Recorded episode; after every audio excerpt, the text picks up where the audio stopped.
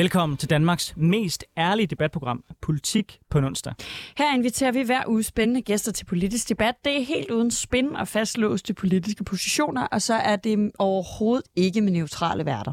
Nej, for jeg er Anders Storgård, jeg er konservativt medlem af kommunalbestyrelsen på Frederiksberg og tidligere landsmand for konservativ ungdom.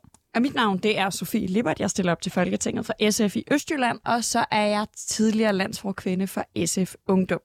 Lige om lidt der får vi besøg af nogle gæster og skal snakke om noget, jeg synes er en af de mest spændende historier i den uge, der er gået. Men øh, først skal vi lige høre, hvad du har lagt mærke til, Anders. Jamen, for mig har det egentlig været den udvikling, vi har set i Ukraine, hvor konflikten er ved at udvikle sig i en interessant retning. Du har både Rusland, der på den ene side har spurgt Nordkorea om hjælp til at få ammunition, fordi de er ved at løbe rimelig meget tør. De har simpelthen skudt alle deres missiler i hovedet på ukrainerne. Men samtidig ser vi også, at der begynder at komme lidt øh, sprækker i den europæiske blok.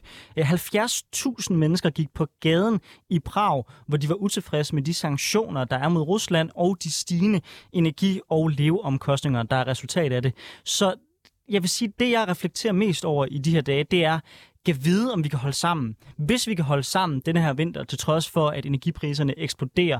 Hvis ikke vi ser den store folkelige modstand, der ødelægger vores sanktioner og vores hjælp til Ukraine, så tror jeg faktisk på, at Ukraine efterhånden har en chance for at vinde den her konflikt. Men der er også et eller andet inde i mig, der bare er bekymret for, at vi formår at fuck det op, som vi, undskyld, jeg siger det meget ofte gør i Europa, ved at når det virkelig begynder at gøre ondt, så folder vi. Og derfor synes jeg, at øh, jeg ved godt, at medierne efterhånden har glemt meget af det, der sker i Ukraine, men jeg håber, at vi kan holde fast og holde fokus også vinteren igennem. Altså, jeg håber også, at Ukraine vinder og sådan noget. Jeg tror, at hvis nogen havde sagt det her i, i marts, så ville folk være sådan, hvad snakker du om? Der er to options. Enten så... Øh, altså, øh, det, det er ingen option, at, at Ukraine vinder på at være, være stærke militært. Øh, jeg er enig med dig i, at vi skal holde fokus på sanktioner. Øh, jeg tror, øh, jeg har øh, faktisk ikke nødvendigvis den der oplevelse af, at, at medierne mister fokus. Altså jo, det er ikke på niveau med, hvad det var i marts og sådan noget, men jeg synes faktisk, vi har ligget rimelig steady siden maj.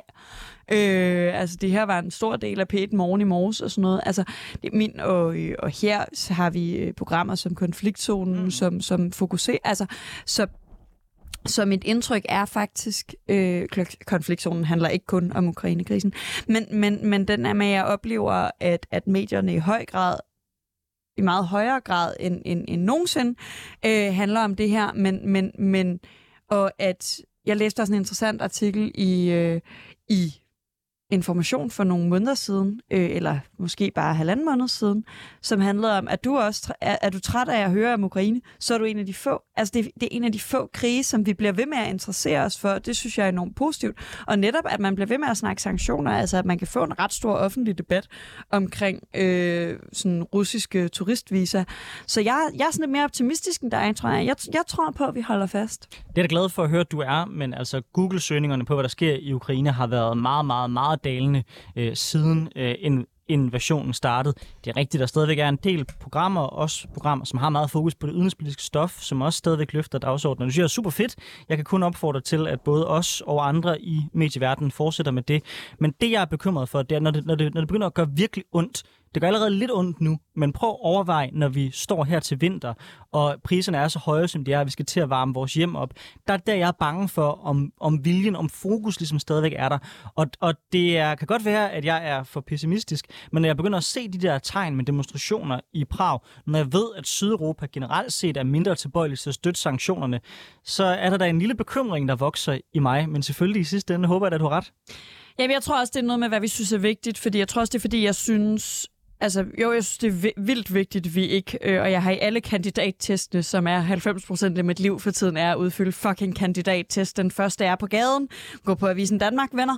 Øh, så, så svarer jeg hver gang helt enig til, at vi skal slippe af med, med, med russisk gas. Øh, men jeg tror også, altså det der med, hvor ondt ting gør, jeg tror også, altså jo, men der er også noget med, om, om målet og midlet matcher. Altså, hvor meget betyder det egentlig for Putin, at, at vi ikke øh, at, at vi fryser. Altså, hvor, hvor, hvor hårdt rammer det her? Og der kunne jeg godt ønske mig, at man gik mere ind i, i nogle sanktioner, som, som øh, forhåbentlig kunne ramme Rusland hårdere. Ikke at jeg ved, hvad det nødvendigvis var, men mit indtryk er faktisk ikke, at man rammer hårdt nok med de ting, man gør nu, og at hele det her med at lukke for gassen i virkeligheden ikke sådan er noget, altså vi har snakket om tidligere, at, at i nogle tilfælde er det jo Rusland selv, der har lukket for gassen. Det er jeg helt enig med dig i, og jeg kunne snakke udenrigspolitik fra nu af til næste onsdag. Men jeg skal også spørge dig, Sofie, hvad har du lagt mærke til i ugen, der er gået? Jamen, Kattegatbroen. Og jeg bliver sådan lidt What? i tvivl, hver gang jeg snakker om den, fordi øh, nogle gange føler jeg, at det kun er noget, man snakker om, hvis man er SF'er. Fordi, og, og, og, som til gengæld fylder vanvittigt meget, altså som var, som var afgørende i regionsrådsvalgkampen i to, øh, sidste år i 2021, hvor vi fik valgt et mandat i Region Midtjylland, hvis eneste budskab var, at vi ikke skulle have en Kattegat-forbindelse, selvom det ikke er regionalpolitik. Øhm, og og det fylder vildt meget i en SF-kontekst. Jeg er vildt i tvivl om, det fylder noget for nogle andre mennesker. Øh, men, men SF er i hvert fald nu nået frem til, at, at vi skal ikke have sådan en forbindelse. Og jeg er, er øh, enig i beslutningen om, at vi ikke skal have den forbindelse, øh, fordi den, den er, går hårdt på kompromis med, med natur, og natur og biodiversitet er, er noget af det vigtigste at værne om lige nu. Men jeg synes også, det er vanvittigt vigtigt, at vi så til gengæld øh, hiver den der gamle teamplan omkring togene op af lommen, og kommer i tanke om, at vi faktisk engang havde nogle ambitioner om at få nogle hurtigere tog mellem landets store byer. Fordi jeg synes ærligt talt, det er vanvittigt, at øh, godt nok kan man nogle dage komme fra øh, hvad hedder det, København til Aarhus eller den anden vej på 2 timer og 38 minutter, men andre gange tager det altså 4 timer og 12 minutter. Og det er jo bare vanvittigt, at landets to største byer har så lang transporttid imellem sig, når vi er så lille et land. Det er det, men, men af samme årsag, så håber jeg da også stadig, at Kattegatbroen bliver til noget. Det tror jeg ikke, den gør, og jeg bemærker, at SF klimabevægelsen og andre er begyndt at placere sig på det modsatte standpunkt. Det synes jeg er ærgerligt, fordi det vil være en kæmpe, kæmpe, kæmpe stor gavn øh, for både Aarhus og København, hvis vi bliver forbundet mere. Det vil binde hele Danmark sammen på en langt bedre måde, øh, som vil være til gavn for os alle. Og ja, det kommer til at have nogle miljømæssige konsekvenser, som man selvfølgelig skal gøre alt for at minimere. Og ja, det er generelt set rigtig dyrt for klimaet, når vi anlægger større infrastrukturelle projekter. Men sådan er det jo uanset om vi anlægger en Kattegatbro, eller om vi anlægger nye togskinner, eller om vi generelt set investerer på andre måder i vores infrastruktur. Det er noget det, der er rigtig, rigtig dyrt. Mm. Og der synes jeg, det er fair at sige, prøv at hvis det skal være en Kattegatbro, så lad os stille så hårde krav, som vi overhovedet kan til miljø og til klima. Så kan det godt være, at det ikke, det ikke, det ikke kan lade sig gøre, men jeg er lidt bekymret for, at det bliver sådan en ny undskyldning ud af de mange øh, til at lægge et ellers ret afgørende projekt på hylden. Jeg har et forslag til dig, fordi et, et punkt, hvor jeg vil... bare vil... droppe Lynetteholm i stedet for. Ja, det kan vi også godt for min skyld. Det skulle heller ikke et hjertebarn for mig, men generelt så er jeg jo Aarhusianer helt ind til benet og prøver at holde mig ude om alle de der Københavns, øh, københavnske anlægsprojekter. Altså, du kunne øh, en rimelig fair trade-off, kunne det ikke? Super fair trade-off. Men jeg kunne godt tænke mig at, øh, at komme med et bud her, fordi øh, en ting, jeg godt kunne tænke mig, det er en Kattegatbro kun med tog. Hvad siger du til en Kattegatbro, hvor der ikke kan køre biler på, så det bliver så meget mere fordelagtigt at tage toget mellem Aarhus og København end bilen? Så det er ikke nødvendigvis modstander af. Jeg tror bare, at du undervurderer, at der stadigvæk vil være en hel del transport, der skal foregå øh, på vej. Altså øh, for eksempel ladetransport osv. Så, videre. så hvis du skal have kapaciteten op til samtidig også kunne tage gods, hvilket er ret afgørende for at sikre, at, at du, får, du får det fulde, den fulde effekt ud af hovedet bygbroen, så, jeg, så tror jeg ikke, du kan nøjes med kun at have en togbane. Nå, men det jeg drømmer om er jo, at ja, ja, så må, så, altså, godstogene skal køre der, men så må noget transport ligesom ske på vejene stadig. Men der vil jo være meget færre biler på vejene, hvis det er så meget mere fordelagtigt at tage tog på tværs af Kattegat.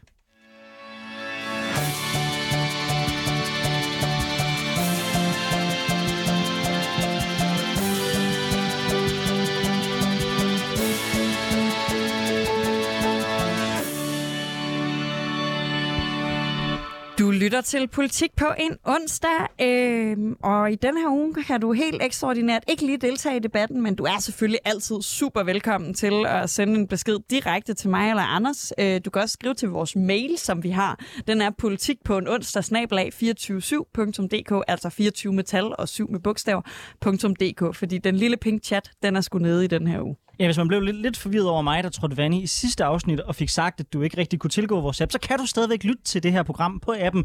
Du kan bare ikke skrive ind til os. Men her i studiet har jeg fået besøg af to fantastisk skarpe gæster.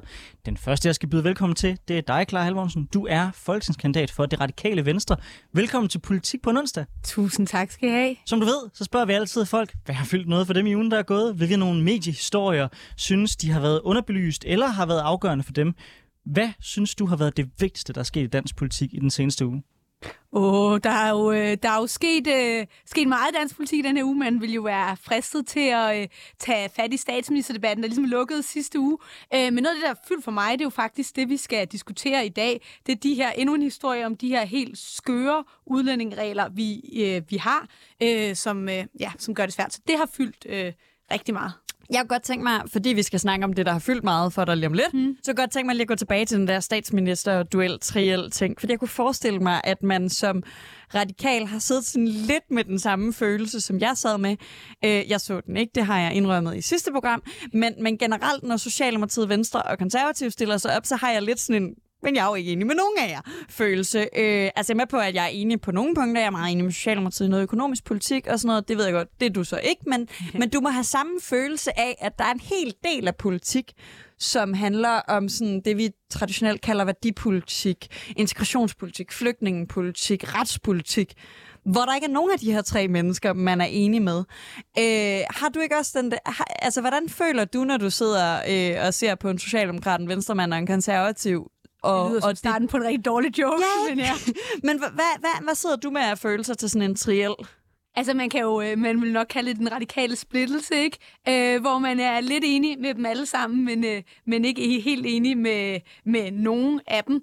Øh, så tror jeg, sådan, i det sådan store politiske perspektiv, har jeg også tænkt, hvad kommer det til at gøre? Vi har den her sådan, øh, tre statsministerkandidater ved en, øh, ved en valgkamp, øh, og vi har så mange partiledere i partilederrunderne. Kommer der til at være plads til de store partilederrunder? Kommer til at være taletid til de store partilederrunder?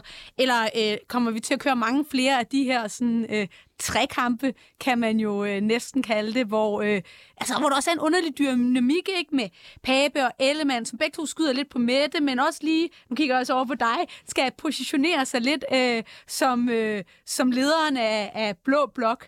Øh, det, er sådan en, det er sådan en spændende menneskedynamik at følge i virkeligheden også. Altså, der har jo også været ret meget diskussion om, hvad kan man sige, hvordan vi endte her, og de radikales rolle i hele det her spørgsmål. Så altså, først og fremmest, tror du, vi får valget, øh, som de radikale har varslet, eller er du mere på sådan Mogensen fra Mogens og, og Christiansens vogn, hvor han ligesom siger, nej, nej, de drikker en kop kaffe, og så kommer der en god løsning i morgen. Og i tillæg til det, altså, hvordan det føles som radikal at gå ind til en valgkamp, hvor I vælter Mette Frederiksen, måske, og så bagefter så peger på Mette Frederiksen, fordi der er ikke nogen andre, der gider lege mere? Åh, oh, det her det bliver spurgt om, uh, tror jeg, næsten på daglig basis, at der er nogen, der sådan vælger i stedet regeringen. Og det har vi jo været ude og sige, at uh, vi kræver et folketingsvalg uh, inden Folketingets åbning, og ellers så uh, trækker vi støtten til, uh, til Mette Frederiksens regering. Uh, og det bakker jeg uh, fuldt, uh, fuldt ud op i, opad, eller opad, hedder op det vel. Om. Op om. Uh, lige præcis. Um, og så peger vi jo, altså det er jo der, jeg tror måske også, det der kan være lidt svært at forstå for nogen. Vi ønsker os jo i den bedste af alle verdener, hvor det er os, der bestemmer, det er jo øh, en god radikal drøm, der ønsker vi os jo en bred regering hen over midten. Det er det, vi tror er bedst for dansk politik. Øh, og der er det jo kun Mette Frederiksen, der har været ude og åbne for den tanke om en bred regering hen over midten. Det er jo blevet afvist blank af både Pape og Ellemann. Øh, men jeg tror da personligt, at, at for mig at se, hvem end der ønsker en bred regering hen over midten, det er også det, jeg gerne vil. Så hvis nogle af de andre øh, statsministerkandidater åbner op for det, så synes jeg at det vil være spændende. Jeg vil bare sige, jeg håber virkelig, at I holder fast med det der med valget, fordi jeg har en øh, ferie bestilt i november, så jeg kunne rigtig godt tænke mig, at den der valgkamp var færdig inden november. Øh, så øh, med, med undtagelse af, at jeg sådan rent politisk synes, det er et dårligt tidspunkt til et valg, så øh, er jeg all for jeres trusler. Vi har fået en gæst mere i studiet. Du har sådan set været hele tiden, Emil. Øh, Emil Nørvang, du er retsordfører for Venstres Ungdom. Øh, velkommen til programmet. Mange tak. Hvad har fyldt for dig i den uge, der er gået? Jeg går næsten ud fra, at når man er VU, så har man også set statsminister Triel. Ja, det, det har jeg i hvert fald, og det har også fyldt meget for mig. Men jeg tror faktisk i virkeligheden ikke, at det er så meget selve debatten, som har fyldt for mig. Øhm, det har rigtig meget været den debat, der har været efterfølgende, særligt på Twitter, Facebook og andre sociale medier, øh, omkring det, som blev sagt i debatten. Det her med, hvor mange skal øh, fyres som følge af konservatives økonomiske politik. Øh, er det et krav for at få Arne-pension, at man er nedslidt, og de her ting, hvor der er mange borgerlige, der går ud og siger, øh, Mette Frederiksen lyver, og der bliver skudt tilbage, og øh, altså i virkeligheden, så synes jeg, det har været en lidt usmagelig debat, og, og meget uværdigt for et folkestyre som det danske. Øh, så kan man mene det ene, om der er blevet løjet eller ej, men i hvert fald, så synes jeg, at det er ærgerligt, at øh, debatten ligesom er kommet dertil, men desværre så tror jeg også bare, at det er ligesom et eller andet forvarsel på, hvordan den kommende valgkamp kommer til at se ud. Det bliver meget grimt, og det bliver meget beskidt. Jeg skulle lige så sige, er du i virkeligheden lidt træt af valgkamp, inden valgkampen overhovedet er gået i gang? Altså, jeg elsker valgkampen, men, men ja, på en måde, altså det, det er lidt ærgerligt, at øhm, det skal være så beskidt, og, og man skal være så grov over for hinanden. Men altså, en anden ting, der også har fyldt meget for mig, det er, at øh, Venstres øh, hovedstadsordfører, Anne Rasmussen, den anden øh, dag var ude og undsige øh, Venstres linje i forhold til Lynetteholmen, og har været ude at sige, at hun faktisk er imod projektet og synes, man skal stoppe det. Og øhm, altså, jeg vil ikke sådan gå ind i en debat omkring, hvorvidt jeg synes, det er en god idé øh, eller ej, men jeg synes i hvert fald, det sætter en spændende debat i gang, og også en debat, jeg håber, vi kommer til at få. Øh, fordi jeg tror helt sikkert, der er noget i, at man ikke har undersøgt, øh, undersøgt forholdene ordentligt, inden man satte gang i projektet, og der er... Øh, har været i hvert fald øh, et enormt demokratisk underskud øh, i den øh, proces, der har været op til at skulle øh, lave Lynetteholmen. Øh, så uagtet om jeg synes, det er okay, at man går ud og undsiger sit partis linje eller ej, så synes jeg i hvert fald, at det er en spændende debat, som øh, hun sætter gang i. Jeg kan bare mærke, nu har vi sagt Lynetteholm. Vi sagde det, inden du kom ind i studiet. Nu siger du det igen. Det er måske ikke alle i Danmark, der ved, hvad en Lynetteholm er. Øh, det er sådan noget, man slynger om sig, øh, og det er altså, øh, og nu skal jeg passe på, hvad jeg siger, men det er sådan et øh, anlægsprojekt, hvor man vil lave en ny ø uden for København, som øh, er stort og dyrt og først færdig om mange år. Jeg mener, det var Lars Lykkes store idé. Ja, øh, og den skal blandt andet være med til at klimasikre København. Øh, og der er også en masse... Øh, og så det, du nævner her, er, at der har været en masse masse debat de, det seneste års tid omkring, om de forundersøgelser, man har lavet, det er sådan noget med, man laver såkaldt klapning. Der har været en masse debat om, om de har været gode nok. Og det er jo også lidt fascinerende, det du siger her, netop at, øh, at det var en plan, som Lykke ligesom øh, annoncerede, og nu der er Venstre sådan lidt småt begyndt at overveje, at man skal aflive den igen. Øh, tilsvarende så har Venstre tidligere stået på nulvækst i den offentlige sektor, og nu placerer sig et sted øh, mellem konservativ og øh, Socialdemokratiet på den dagsorden. Mit spørgsmål er, Oplever du lige nu, at Venstre trækker mere ind mod midten, end man har været tidligere? Altså er det i virkeligheden et venstre ryg, vi ser i Venstre lige nu? Ja, uden tvivl. Øhm, det, det kan jeg også øh, sige helt ærligt. Altså, øh, man skulle være blind for ikke at kunne se det, der sker i Venstre i øjeblikket. Og øh, sådan er det jo, når øh, man kan lugte valgkamp, så begynder man at læfle lidt for vælgerne, og det er også det, Venstre er i gang med. Øh, I forhold til Arne-pension, hvor man går ud og siger, at den vil man gerne frede, øh, det er jo et tydeligt eksempel på, at at man vil gerne fange nogle af de øh, midtervælgere, som der er, og nogle af de vælgere, som måske øh, tidligere har støttet Socialdemokratiet, men øh, er blevet lidt mere i tvivl om, hvor de skal sætte deres øh, kryds næste gang. Så ja, uden tvivl, Venstre er, har rykket ind mod midten, øh, men jeg tror, det kommer til at forandre sig lidt efter en valgkamp, det må jeg nok ærligt sige. Hvor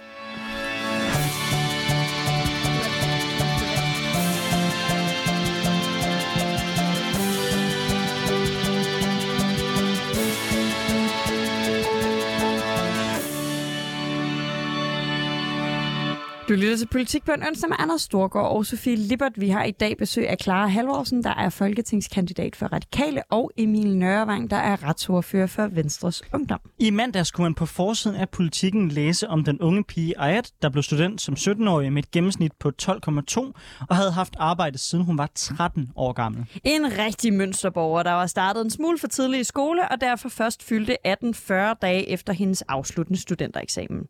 Det blev dog et problem for hendes fremtid i Danmark. Når man er født og opvokset i Danmark, skal man nemlig søge om permanent opholdstilladelse, når man fylder 18 år, og ikke længere er dækket ind af forældrenes opholdstilladelse. Normalt er reglerne lidt mere lempelige end for folk, der kommer hertil, for de her 18-19-årige, der har levet hele deres liv i Danmark. Så længe de har været under uafbrudt uddannelse eller beskæftigelse, har de ret til permanent ophold i Danmark. For Ayat betød de, de 40 dage fra hun blev student til hun fyldte 18 dog, at hun ikke havde været i uafbrudt uddannelse eller beskæftigelse, og derfor der fik hun afslag på sin ansøgning om opholdstilladelse. I dag skal vi diskutere reglerne for statsborgerskab og opholdstilladelse i Danmark, og vi starter i den her konkrete case. Clara Halvorsen, du er folketingskandidat for Radikale Venstre. Hvad tænkte du, da du læste den her historie om Ayat? Er det rimeligt? Altså, jeg synes, det er... Øh, for det første synes jeg, det er dybt urimeligt. Jeg synes også, det er øh, decideret skørt.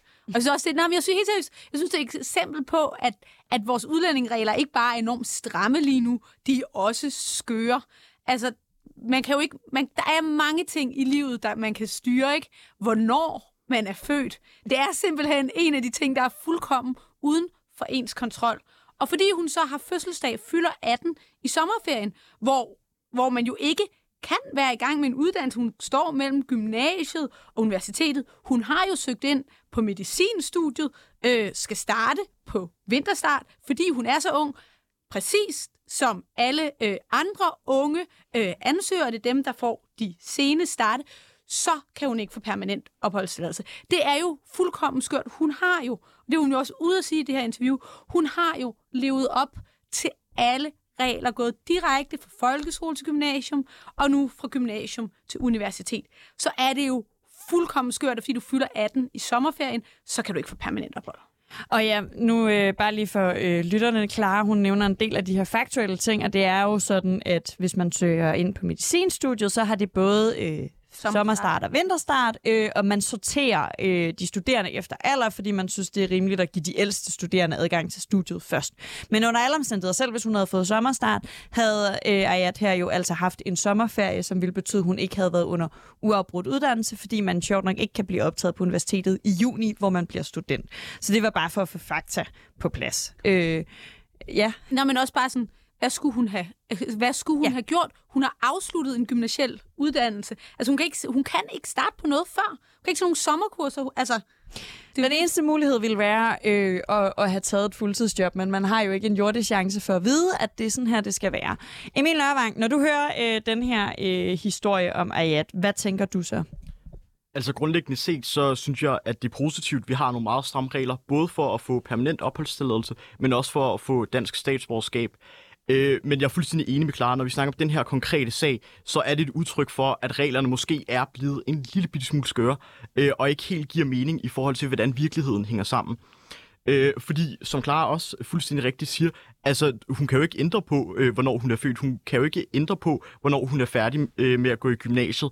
Så jeg tror, det er et udtryk for, at reglerne måske er blevet øh, lidt for øh, kasseagtige, øh, og ikke helt passer til den virkelighed, som, øh, som der er. Øhm, så jeg tror, man skal kigge på måske og, og se, om ikke man kan gøre reglerne lidt mere individuelle og øh, tilpasse, sådan så det er, at det ikke øh, øh, er sådan nogle her tilfælde, vi skal høre om øh, flere gange. Men Emil Lavang, er det ikke det, vi hører politikere sige hver gang? Altså, så laver man nogle regler, jo. så kommer der en konkret case med en eller anden mønsterborger, der bliver ramt, og så siger mange af de politikere, der har været med til at vedtage reglerne, det anklager jeg ikke dig for, det har du trods alt ikke gjort, men dit parti har jo også været med til at gennemføre dem. Så siger de, nej, nah, det var ikke lige denne her person, vi gerne vil have ramt. Men, men er det ikke konsekvensen, når man laver sådan, sådan nogle regler, som dem vi har indført, at der også er nogle folk, der falder i det net, som ikke har været tiltænkt som det, fordi reglerne er så stramme, som de er. At det ikke er en fejl, men det er en direkte konsekvens af at lave så stramme regler, som dem Venstre også har med til at indføre. Altså, jo, det kan man sige, men igen, jeg tror faktisk i virkeligheden ikke, det her handler så meget om, at reglerne er stramme. Jeg tror bare, det handler om, at der ikke er øh, nogen form for øh, dispensation eller sådan øh, hjemmel til at kunne omgås reglerne, når det er, der er sådan nogle helt faktuelle ting, som for eksempel ens fødselsdato, som står i vejen for, at man ikke kan opfylde reglerne, sådan som de øh, sort på hvidt står beskrevet i lovgivningen. Øh, men jeg tror ikke udelukkende, at det er et udtryk for, at reglerne er blevet for stramme, men jeg tror, det er et udtryk for, at reglerne måske er blevet øh, ting for meget ind i kasser, og som om alle fuldstændig er ens. Og det er man jo ikke. Hverken om man er øh, flygtninge, øh, indvandrer, eller om man er dansk, etnisk dansk, øh, ikke har hvad hedder det, opholdstilladelse, men er dansk statsborger. Altså, det, det er bare sådan lidt... Øh, jeg, jeg, jeg tror ikke, det handler så meget om, om de regler, øh, vi har lavet. Jeg tror simpelthen, det handler om, at vi har for meget byråkrati i det her land. Vi har for mange regler, som ikke giver mening, øh, og det skal vi prøve at forsimple. Men jeg tror ikke, vi skal lempe på reglerne. Inden du får ordet, klar, så kunne jeg godt lige tænke mig, bare lige for at være helt klar på, hvad det er, øh, du siger, Emil. Vil du gerne have bedre mulighed for dispensation? Eller, fordi min umiddelbare tanke, da jeg læste det her, en måde, man stadig kan have en mega stram øh, opholdstilladelsespolitik, men, men være sikker på, at de her cases ikke sker, og tilsvarende cases, hvis man tager et år mellem folkeskolen og gymnasiet og sådan noget, ikke sker, det var at sige, at du må have været op til et år uden for øh, beskæftigelse og uddannelse. Det vil jo være en lempelse af reglen, men en lempelse, som ikke sådan vil gøre det, altså som ikke får unge til at ligge på sofaen, eller hvad det var, udlændingeministeren sagde, at den her regel var til for. Og så vil du have bedre dispensationsregler, eller vil du lempe en smule? Altså overordnet set, så vil jeg bare gerne have, at reglerne giver mening, og at de forholder sig til den virkelighed, som vi står i. Og man skal virkelig øh, altså være både døv og blind, hvis ikke man kan se, at det her konkrete tilfælde, det er fuldstændig absurd, at, at man ikke får øh, permanent opholdstilladelse. Øhm, men jeg synes ikke, man skal lempe reglerne. Jeg synes, øh, man skal kigge på, om man ikke kan indføre en eller anden form for øh, øh, styrket mulighed for dispensation øh, og ikke den slags, som vi allerede ser, hvor det sker i Folketingets indfødsretsudvalg, men måske at det er noget, der allerede bliver håndteret mm. i Udlændingsstyrelsen.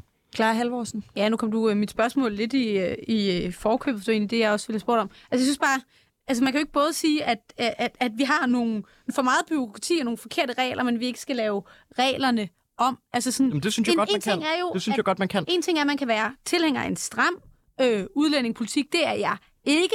Men man, altså det her, det er jo en skør udlændingepolitik. Og jeg synes bare ikke, man løser noget ved at så sige, men så kan du søge dispensation. Skal man så igennem, efter man har fået afslag, efter man prøver sine klagemuligheder, skal man så igennem en eller anden ny byråkratisk system, hvor man så skal øh, søge om dispensation. Altså, vi er jo simpelthen nødt til at sige, se på at sige, det her, det giver jo ikke nogen mening. Der er jo, uanset hvem der slutter gymnasiet, så vil der jo være noget tid, før du kan starte på universitetet. Det var der jo også for os to, jeg, havde taget, jeg tog et sabbatår, men selv hvis jeg ikke havde gjort, så havde jeg jo haft en sommerferie, før jeg kunne påbegynde mine studier. Altså, det er jo, det er jo, det er jo, det er jo, det er jo en fuldkommen skør regel, det her. Og det er vi jo simpelthen nødt til at lave om på, synes jeg. Øhm, ja, men altså grundlæggende er jeg enig. Jeg synes, det, det her konkrete øh, eksempel, det viser, at, at der er noget i reglerne, som ikke fungerer. Og jeg synes, vi kan, skal kigge på, hvordan vi kan ændre det. Øhm, grundlæggende set, så synes jeg, at reglerne er gode, fordi at man skal have stramme regler, når det kommer til sådan noget. Det er det, jeg mener. Jeg synes, at det er fair, øh, at man har en stram udlændingepolitik, og jeg synes også, det er fair, at det skal være svært at få øh, permanent opholdstilladelse og dansk statsborgerskab. Øh, men altså, ja, vi skal kigge på, hvordan vi kan øh, sikre, at sådan nogle her tilfælde ikke sker, fordi det, det giver ikke mening. Jeg er fuldstændig enig, det er skørt. Det, altså sådan, der, der er bare ikke nogen argumenter for, hvor, hvorfor det her giver mening. Øh, når man øh, læser om Ayat, altså det er jo fuldstændig tydeligt, hun er en mønsterbryder. Øh, hun øh, har gjort alt rigtigt. Altså nærmest ikke engang nogen, øh, øh, nu øh, laver jeg øh, sådan, øh, hvad hedder det? Citationstegn. Citationstegn her i radioen, de Ja, giver det gør måske også så god altid. mening. Øh, men altså sådan, der er jo ikke rigtig nogen rigtige danskere, øh, der, eller etniske danskere, der, der nærmest opfører sig øh, så pænt og, og har job siden man er 13 og øh, tager en uddannelse og det ene og det andet. Så sådan helt ærligt, sådan, det, hun har virkelig gjort alt rigtigt, og så er der sådan nogle dumme regler, der skal stå i vejen for det. Det synes jeg ikke giver nogen mening. Altså, synes jeg, for, det- for det første, at man, det er lidt fejlæsende at begynde at sådan rigtige danskere, forkerte danskere, ja. eller sådan, det, det er en ting, men, men, men hvordan skal vi så lave det om? Fordi, fordi jeg synes bare ikke, det giver nogen mening at sige, så må du søge dispensation. Enten må man lave en regel, lave om i de her regler, så det gælder for alle, uanset hvem du er. Altså selvfølgelig, det gap, der er mellem de uddannelser, du påbegynder, det, øh, det tæller selvfølgelig ikke øh, som, som, et, som en pause, eller, eller whatever. Altså, jeg, jeg tror bare, jeg har Er det en mulighed der. at sige, at, at den der uafbrudt... Øh, jeg, jeg, jeg tror, at Clara og jeg har lyst til at løsne meget mere op på det, men er det en mulighed, du kunne være med på at sige, jamen, mellemrum mellem uddannelser, altså hvis du er søgt ind øh, på en uddannelse, så, så gælder det ikke med generelt. For det tænker jeg i det generelle tilfælde vil være noget, der løsnet op for det her, og netop, som Clara nævner, ikke skaber mere byråkrati, hvis man skal til at søge dispensationer og sådan noget, hver gang der er noget galt. Ja, men altså, jeg tror faktisk, jeg er meget enig også i det, Anders sagde for. Altså, øh, man skal passe meget på med at øh, lave lovgivning på baggrund af enkelte tilfælde. Og jeg tror også lidt, det er det standpunkt, jeg har her. Øh, der er ikke særlig mange øh, 17-årige, øh, som hvad hedder det, færdiggør en gymnasiel uddannelse. Øh, det er der bare ikke. Så jeg tror, man skal passe på med at øh, begynde at lave lovgivning, fordi at man nu har set det her konkrete tilfælde. Øh, det har man set i mange andre øh, sager også, øh, hvor det er, at man øh, begynder, øh, og så kommer der en eller anden sag i pressen, der er sikkert blevet lavet en dokumentar eller sådan noget, og så går ud, øh, og siger, at det er bare I og Å så forfærdeligt, og så laver man noget lovgivning, som i virkeligheden heller ikke fungerer. Så jeg tror, det vil øh, øh løse problemet, hvis man laver en dispensation, øh, dispensation fordi at der simpelthen ikke er nok øhm, unge, som står i den her situation. Det, det er et indgangstilfælde. Øh, tilfælde. det, det er meget få 17-årige, som færdiggør en gymnasiel uddannelse, og det bliver man også nødt til at forholde sig til. Så synes jeg, vi skal bevæge os lidt op i helikopteren og snakke lidt mere generelt.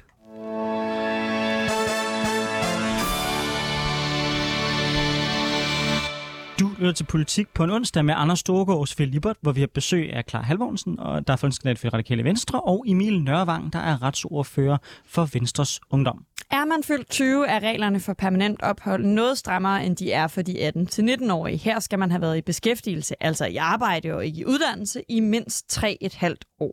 Det betyder, at Ayat for eksempel først kan få permanent ophold, når hun har færdiggjort sit medicinstudie og arbejdet i 3,5 år derefter. Altså, hun er i slutningen af 20'erne. Indtil da, der skal hun søge om midlertidig opholdstilladelse. Det har været meget kritik af netop øh, det her faktum, at øh, uddannelse ikke gælder med som beskæftigelse i den sammenhæng, da mange unge, øh, der gør, som vi ønsker, at de gør, altså tager en uddannelse og ikke bare øh, tager sig et øh, ufaglært arbejde, når de fylder 18, de har faktisk dårligere opholdstilladelse end de unge, som øh, tager et ufaglært arbejde og, og ikke kommer såkaldt videre i uddannelsessystemet. Emil, risikerer vi at skabe incitamenter til ikke at tage en uddannelse for de unge, der gerne vil have ophold i Danmark? Og er det rimeligt, at man bliver ved med at være på en midlertidig opholdstilladelse, selvom man er indskrevet på medicinstudiet? Øhm, altså, lad mig sige det sådan, jeg, jeg tror ikke, det er sådan helt vildt øh, sort-hvidt, øh, den her debat. Jeg tror også, det er meget vigtigt, at man kigger på, at folk er forskellige, øh, og det er ikke alle, der måske har et problem med at være på midlertidig opholdstilladelse, øh, i stedet for at være på permanent opholdstilladelse. Øh, men jeg synes godt, man kan kigge på, om det måske giver mening, at uddannelse øh, også øh, kan gælde øh, ligesom en beskæftigelse, som er arbejde gør i dag. Øh, det, det synes jeg sagtens, man kan kigge på. Klar.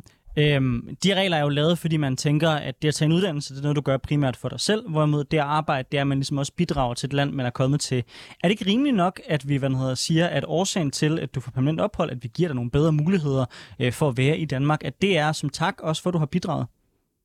Jamen, jeg vil bare lige helt kort sige, at vi taler om folk, der er født og opvokset i Danmark. Vi taler ikke om folk, der er kommet til Danmark. Eller, det gælder også for folk, der er kommet til Danmark, det men det gælder for... også for folk, der er født og opvokset her. Jo, jo, klart. Ja. klart men men det, det er jo ikke det afgørende for de regler, man har indført. Det, der, der, der skiller man jo generelt ikke mm. om, hvorvidt folk er født eller ej. Der skiller man i forhold til deres statsborgerskab. Så præ- præmissen det grundlæggende set, det samme, uanset hvor du så er født. Det kan man så være uenig i politisk og mene, det burde være anderledes, men det er nu engang filosofien bag vores øh, indvandringsregler.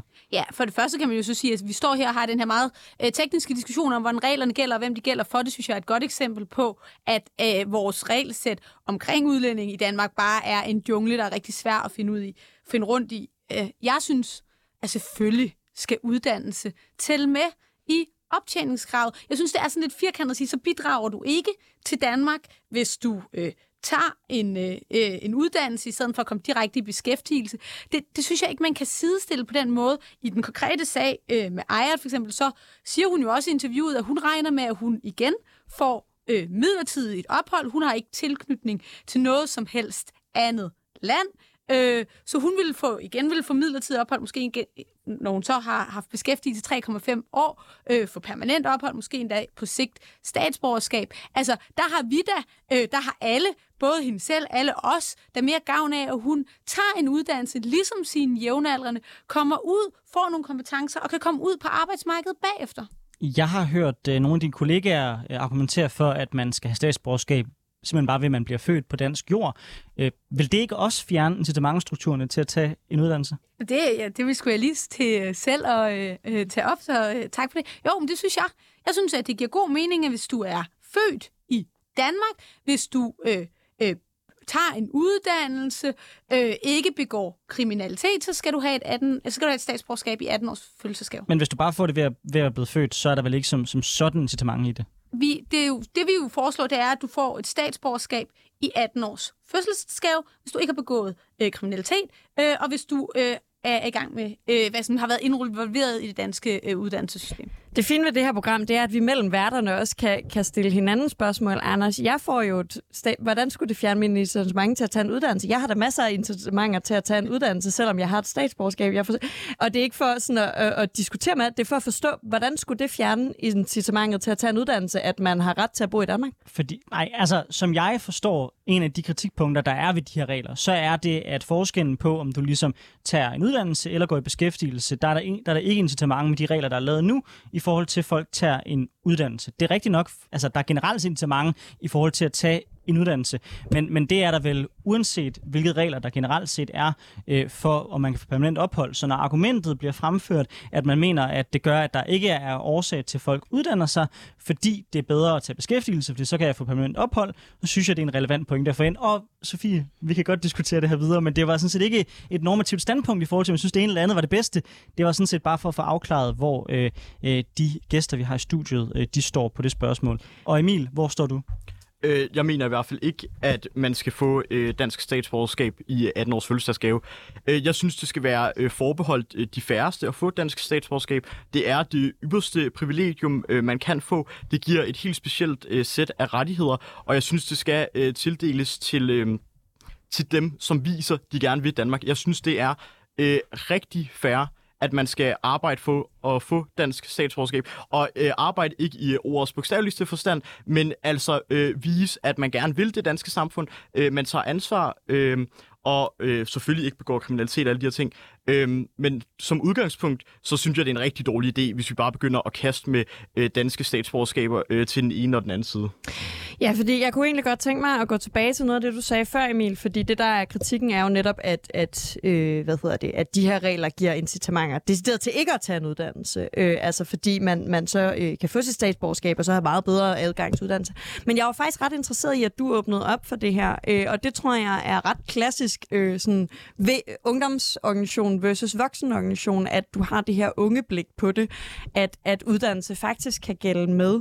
Øh, tror du, der er nogen mulighed for at, at rykke noget i venstre på det her? Altså, og, fordi jeg hører det som om, at du, øh, du egentlig er enig i, at der er nogle problematikker i, hvis, hvis unge fordi de vælger at blive læger i stedet for at vælge at øh, blive ufaglærte, har sværere ved at, at få rettigheder i Danmark.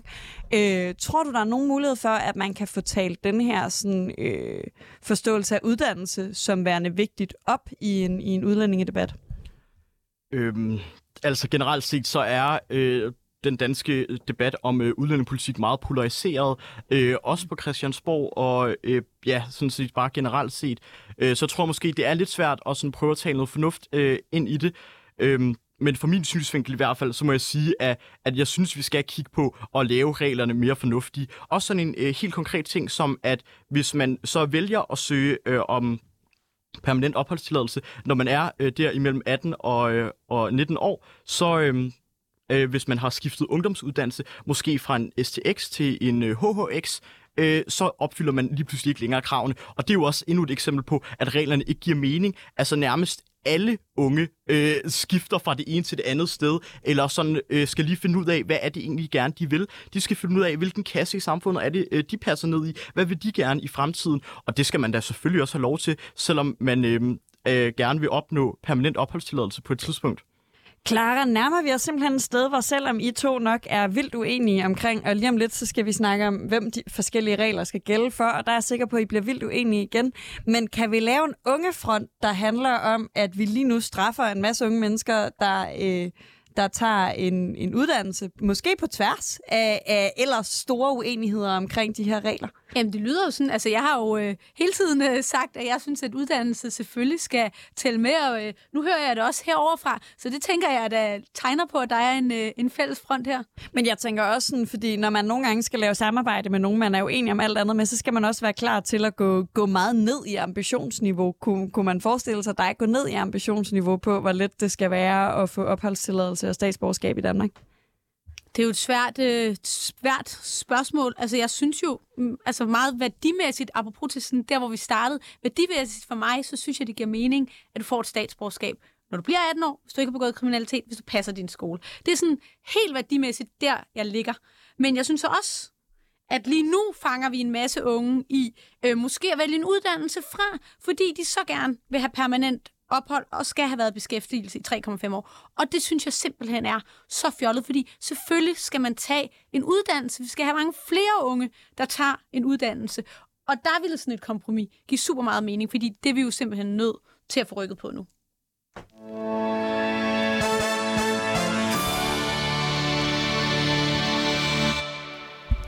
Du lytter til Politik på en onsdag med Anders Storgård og Filibert, hvor vi har besøg af Clara Halvorsen, der er folketingskandidat for det radikale venstre, og Emil Nørrevang, der er retsordfører for Venstres Ungdom. De seneste mange år er reglerne for både opholdstilladelse og statsborgerskab blevet strammere gang på gang. Det betyder, at unge, der er født og opvokset i Danmark, tidligst kan få statsborgerskab, når de er cirka 21 år gamle, og det er kun, hvis de har gjort alting rigtigt i den proces. Reglerne er altså nøjagtigt de samme som for folk, der kommer hertil senere i livet. Man har dog selvfølgelig mange fordele i prøver og formularer ved at kende godt til det danske samfund. Emil, er det fair, at reglerne, for ens, øh, at reglerne er ens for de folk, der for eksempel kommer hertil som 30-årige, og så for øh, de folk, der aldrig har boet i andre lande og vokset, født og opvokset i Danmark? Giver det mening, at reglerne er de samme? Altså som udgangspunkt, ja. Øh, det synes jeg. Jeg synes også sagtens, man kan have levet i Danmark i rigtig mange år, og slet ikke have øh, noget tilknytningsforhold øh, til Danmark. Det har vi set mange gange. Altså folk, der har levet her øh, i 20-30 år, og øh, ikke engang kan tale dansk på sådan et nogenlunde øh, acceptabelt niveau. Øhm, så ja, grundlæggende set, så synes jeg, det er fair nok. Hvis man viser, at man gerne vil det danske samfund, så skal man også belønnes for det. Øh, og det synes jeg, det må gælde uanset om man er født og opvokset her, øh, eller om man kommer hertil senere i livet. Klar, har Emil ingen pointe i, at øh, det her det handler om, om, hvor man er statsborger, om unge mennesker, der er født i, i Danmark af forældre uden statsborgerskaben, de har heller ikke dansk øh, statsborgerskab. De har for det meste et andet statsborgerskab. Måske ved den stat det, måske ved de det ikke. Øh, altså, hvorfor skulle de have særregler? For det første, så, så kan man sige, at der, der er jo nogen, der står sådan helt uden statsborgerskab. Altså, det kan kun forestille mig, hvilken, hvilken følelse det må være ikke at have et statsborgerskab noget sted. Det er en ting. Det andet er at sige, du er født her. Det er her, din primære tilknytning er. Hvis du har gået i en dansk skole, hvis du ikke har begået kriminalitet, så synes jeg, at du skal have et dansk statsborgerskab i fødselsgave. Altså, jeg kan sige det igen og igen, når du fylder 18 år, fordi det viser, for du har for det første vist, at du rigtig gerne vil være en del af det danske samfund. Samtidig så synes jeg også, at det er en måde at sige, vi vil rigtig gerne have, at du bliver her, at du bidrager. Derfor så synes jeg, at det er en god idé. Og så synes jeg generelt, at vi skal øh, lempe reglerne og gøre dem mindre skøre overall. Der er vi nok lidt uenige. altså, jeg, jeg vil gerne dykke lidt mere ned i, hvad et statsborgerskab for dig det er. Øh, fordi for mig, der er det hvilket jeg også mener, det statsborgerskab i virkeligheden er, det er en anerkendelse af, at nu er du dansker. Mm. Øh, alle dine øh, kommende børn og deres børn, de vil også få statsborgerskab, ligesom dig. Du siger, at man har gjort sig fortjent til det, hvis man ikke har været kriminel, man har levet her i mange år, og man har passet sin uddannelse. Synes du virkelig, at det er at vise, at man er blevet dansker, at man har gået på gymnasie? Altså, det kan du sagtens gøre, og stadigvæk øh, men både mentalt og i, øh, på mange andre måder måske ønske senere at være et andet sted i dit liv. Der er jo mange folk, der for eksempel bosætter sig midlertidigt i Danmark, fordi at deres forældre måske arbejder her og senere gerne vil videre et andet sted. Er det virkelig nok i din optik, til man kan sige, at man er dansker, at man ikke har været krim- kriminel, og man har gået på gymnasiet? Du, nu siger du, at man bosætter sig midlertidigt. Det vil sige, at man jo så er kommet hertil efter, at man ikke er født i Danmark. Hvis, jeg mener, hvis du er født i Danmark, så er din primære tilknytning hertil. Og så synes jeg, og det er jo så, der kan vi jo så diskutere, hvad der ligger i et statsborgerskab. Men ja, så synes jeg, at man øh, er dansk, at man skal have et dansk statsborgerskab, øh, og at man skal have de rettigheder, der følger med. Klar. Og der er vi bare, der er vi bare nok bare uenige. Klar, jeg er født i Australien. Det siger intet om, hvorvidt jeg har en men, stærk Men har du boet 18 år i Australien? Nej, det har jeg ikke. Nej, men, men det er jo selv, også der, jeg men, mener forskellen. Men selv hvis jeg havde det, så mener jeg, at det afgørende er også, hvor mine forældre er, og hvor de gerne vil være henne. Men ja. Jeg bliver nemlig lidt nysgerrig på, fordi øh, du nævner også, Emil, når jeg spørger til det her, så siger du, at man kan godt have boet her i 30 år. Øh, og Anders nævner de her ting med, hvor man er født og sådan noget. Øh, og det er helt tydeligt mig og Clara synes, der er noget afgørende i at være født og opvokset et sted. Er det for dig... Øh, altså ikke irrelevant, hvor, hvor man er født, men, men er, er der for dig ikke forskel på, om man er født her, eller om man er kommet hertil som 10-årig eller 20-årig? Øh, altså, er, er, fordi det er helt tydeligt, at for mig og Clara er der en afgørende forskel på, at man har levet hele sit liv her. Er det i og for sig ligegyldigt for dig, Emil?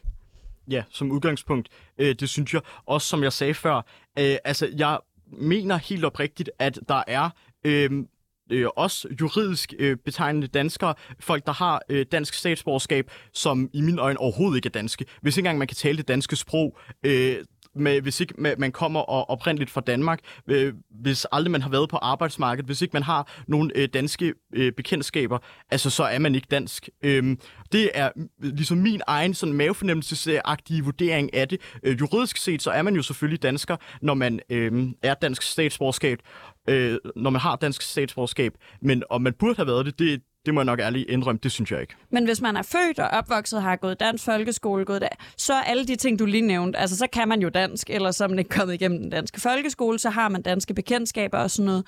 Øhm, så, så hvis det er de ting, der er problemet, hvorfor vil du så ikke give nogle særrettigheder til de her øh, unge mennesker, der er født og opvokset i Danmark? Jeg tror sagtens, man kan leve i Danmark i 18 år, også øh, kan tale dansk, og stadigvæk øh, overhovedet ikke være dansk på nogen som helst måde. Øh, det ser vi. Øh, der er øh, stadigvæk også selvom det er en debat, vi har haft i øh, rigtig mange år. Der er parallelsamfund i Danmark, øh, hvor folk lever på en helt anden måde, end man gør i resten af samfundet. Øhm, så jeg tror sagtens, man kan gå i en øh, helt almindelig dansk folkeskole, og så alligevel øh, overhovedet ikke være dansk. Jeg synes, at man skal vise, at man gerne vil det, og det gør man ved øh, den løsning, som vi har i dag, hvor man ligesom, øh, hvor udgangspunktet er, at man har midlertidig opholdstilladelse, så skal man så arbejde for at få permanent opholdstilladelse, og hvis gerne man vil have dansk statsborgerskab, så skal man arbejde endnu mere for det. Og det synes jeg som udgangspunkt er rigtig fair. Altså, man må yde, før man kan nyde, og det er altså nyde, når man får dansk statsborgerskab, for det er et helt specielt øh, sæt af rettigheder, som man slet ikke har i andre lande. Klar, hvis vi gør det nemmere for folk at få dansk statsborgerskab, øh, er du så ikke bekymret for, at det også kan fjerne nogle af de incitamentstrukturer, der er netop for at øh, integrere sig, for at blive en del af Danmark, og dermed faktisk måske gøre, at der bliver mere uenighed om, hvornår folk er dansker. Fordi for mig der er det vigtigt, at der er høje krav til statsborgerskabet, fordi at når man har statsborgerskabet, så er man dansker færdig arbejde. Og jo mere man udvander de regler, desto mere bekymret kunne jeg være for, at man begynder netop at gøre forskel på statsborgere, fordi man begynder at, at sige, okay, vi kan ikke bruge det som parametre længere for, hvornår folk rent faktisk er danskere. Altså nu, det, det her, det er jo sådan, hvis der, hvis der kunne være et, et, et, et enkelt svar på det her, så tror jeg ikke, at den danske udlændingedebat havde set ud, som den, øh, som den gør. Men det er jo sådan grundlæggende dis, en grundlæggende definition af, hvornår er du dansk?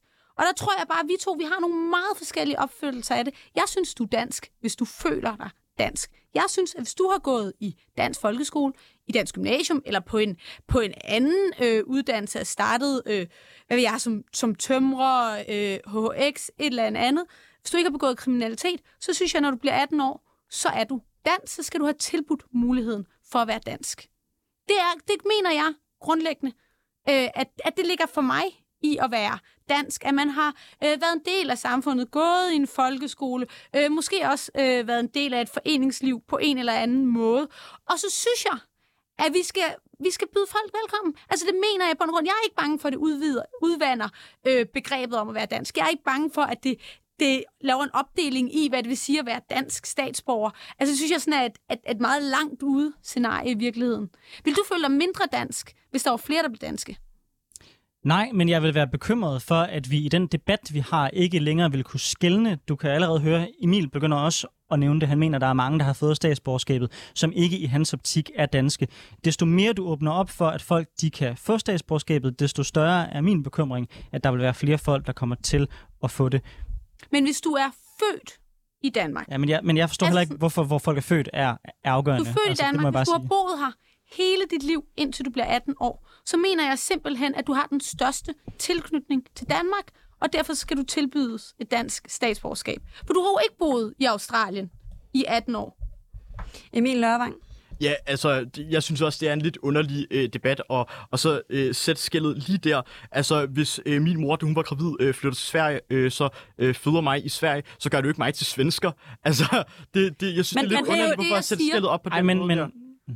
Altså... Jeg, jeg, jeg tror, det er vigtigt, at vi lige... Jeg, jeg, jeg tror ikke, der er nogen, der mener, øh, at vi skal have... I, I USA er det sådan, at hvis man er født der, så får man amerikansk statsborgerskab. Øh, og så er det lige meget, hvad man gør derefter. Det tror jeg ikke, der er nogen i det her studie, der mener, at det skal være sådan i Danmark. Bare sådan, vi ikke får det til at lyde som om, vi synes, du skal have svensk statsborgerskab, hvis du var flyttet tilbage til Danmark og levet hele dit liv i Danmark. Det tror jeg ikke, der er nogen af os, der mener. Nej, det, det, og det tror jeg også, at alle i studiet er klar over, at de ikke mener. Men når, men, men når der konstant lægges tryk på, hvorvidt folk er født, så må man selvfølgelig også Født og acceptere. opvokset i Danmark. Jo, jo, men så har du også to parametre, hvor det ene er, hvorvidt folk er, er født, og det er det, som både jeg og Emil problematiserer. Men Clara, du siger også det her med, hvorvidt folk føler sig som danske. Øh, hvordan vil du sætte det på mål? Er det bare så, når folk siger, nu føler jeg mig som dansker, så har man mulighed for det? For du nævnte simpelthen de kriterier, der for dig var afgørende for, hvornår folk øh, de skulle have mulighed du spurgte ind til, hvornår jeg, øh, hvornår jeg synes, man er dansk. Jeg synes, man er dansk, hvis man føler sig som dansker. Det er jo, det er jo sådan svært at sige, hvad er KPI'en lige på, øh, på det, ikke? Øh, hvis man har lyst til at bidrage til det danske samfund, hvis man har lyst til at blive her, efter man er fuld 18, hvis man tager en uddannelse, øh, alle sådan nogle ting, så synes jeg, det er nogle af de ting, som gør, at man føler sig dansk. Men jeg ved godt, at, at det er jo klart, man kan jo ikke lave en lov, der siger, du er dansk, hvis du føler dig dansk, fordi det er svært at måle, selvom det vil være øh, flot. Ikke? Emil Lørvang, du nævnte nemlig før det her med, at man godt kan, være, man kan godt kunne tale dansk og gå, have gået dansk folkeskole uden at være dansk og sådan noget. Og, og nu prøver Clara at beskrive, hvad hun synes, det er at være dansk. Jeg kunne godt tænke mig at høre også, hvad er det, hvis ikke det er nok at gå i dansk folkeskole og tale dansk, hvad er det så, du mener gør en til, til dansk nok til at være værdig til et dansk statsborgerskab?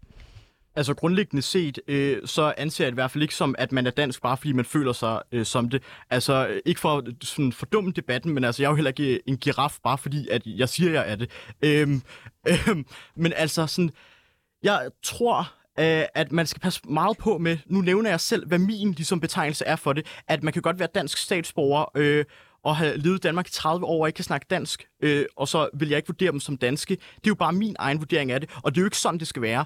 Altså, det skal være nogle objektive kriterier, som gør sig gældende for, at man kan opnå dansk statsborgerskab, og når man så har det, så er man juridisk set dansk statsborger. Øh, men jeg synes, øh, de krav, vi har i dag, øh, er færre på mange måder, øh, som vi var enige om før. Der er nogle ting, der skal justeres, sådan så det også giver mening i forhold til den virkelighed, vi lever i. Øh, men sådan nogle ting som øh, værdisæt, hvad er det, man synes øh, omkring øh, social kontrol, øh, religion, hvor stor betydning skal det have på vores samfund. Der er rigtig mange øh, udlændinge øh, med muslims baggrund, der lever i Danmark, som ikke synes, det skal være lovligt at kritisere islam. Det er over 70 procent. Det synes jeg er problematisk, og hvis man har sådan nogle holdninger, så vil man nok sige, så synes jeg måske ikke, man skal have øh, dansk statsborgerskab. Men, men kan man ikke, øh, altså der findes vel også, øh, og det, og det altså vi, vi så lige for nylig en, en, en præst, der var ude i medierne og sige, at han mente, at Bibelen skulle stå over dansk lov, og sådan, ham kunne vi jo ikke drømme om at tage statsborgerskabet fra, fordi han har, han Men- har ikke. Altså sådan, så- Jeg forstår Jeg- godt, hvad jeg- du vil hen, men den store forskel er bare, at det her handler om at tildele nogen øh, dansk statsborgerskab. Og der skal man jo lave nogle kriterier for, hvornår man vil det. Øh, noget helt andet er jo, når man er født øh, til dansk statsborgerskab og har indfødsret i Danmark. Øhm, så det, det er altså to forskellige ting, og der, man bliver nødt til at sætte nogle parametre op, når, når man skal tildele øh, dansk statsborgerskab ved lov, som det er beskrevet i grundloven. Clara, hvad, hvad tænker du om det? Jamen, jamen jeg tror, det, det er nok også sådan, hvad, hvad vi ligger i at være dansk statsborger. Øh, at det måske bare er nogle sådan helt øh, grund, grundlæggende forskellige ting. Jeg stået sådan lidt og, og tænkt over sådan, okay, sådan, hvad er den store diskussion af at være dansk? Jeg kan godt se, nu gør du sådan her, fordi det, det kan blive et langt svar. Tiden, øh, tiden løber. Men jeg tror bare, måske er det også bare inde i mit radikale hoved, men jeg er født i Danmark. Jeg har gået i skole til jeg var 18 år, ikke øh, begået kriminalitet. Jeg er dansk statsborger. Hvis en, der er født for eksempelvis uden statsborgerskab i Danmark, har levet en til en det samme liv som mig, øh, hvorfor øh, skal de så ikke have dansk statsborgerskab? Det er det, jeg ikke forstår. Og det er altså simpelthen der, vi slutter den i dag. Øh, tusind tak, Clara Halvorsen, folketingskandidat for Radikale, og Emil Nørvang, retsordfører for Venstres Ungdom, fordi I kom med i dag. Man kan altid høre mere politisk debat på sin foretrukne podcastplatform.